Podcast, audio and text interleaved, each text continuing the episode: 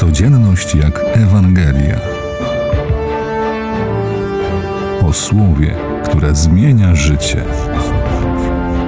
Przedstawia ksiądz Sebastian Bisek.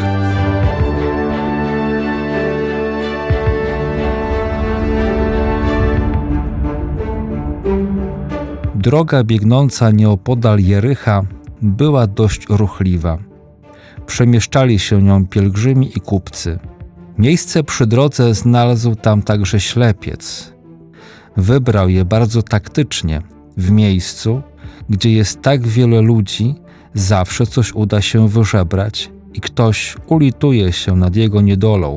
Nie zawiódł się. Oto wśród osób przemieszczających się tego dnia pojawił się syn Dawida. Nie miał on srebra ani złota, ale miał coś więcej. I nie był to tylko dar uzdrowienia, ale on sam. Żebrak, choć fizycznie niewidomy, posiadał duchowy wgląd i duchowo widzi w Jezusie z Nazaretu zapowiadanego króla. Nie zawiódł się.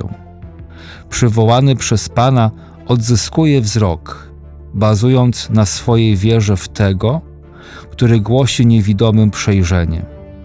Kontekst uzdrowienia każe nam wnioskować, że Pan Jezus uzdrawia nie tylko jego fizyczną ułomność, ale także zajmuje się jego stanem duchowym.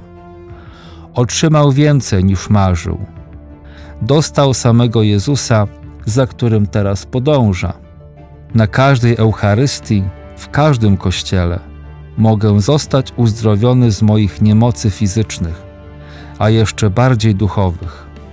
A potem, a potem mogę już iść, iść za tym, który mnie wyprowadził z moich ciemności.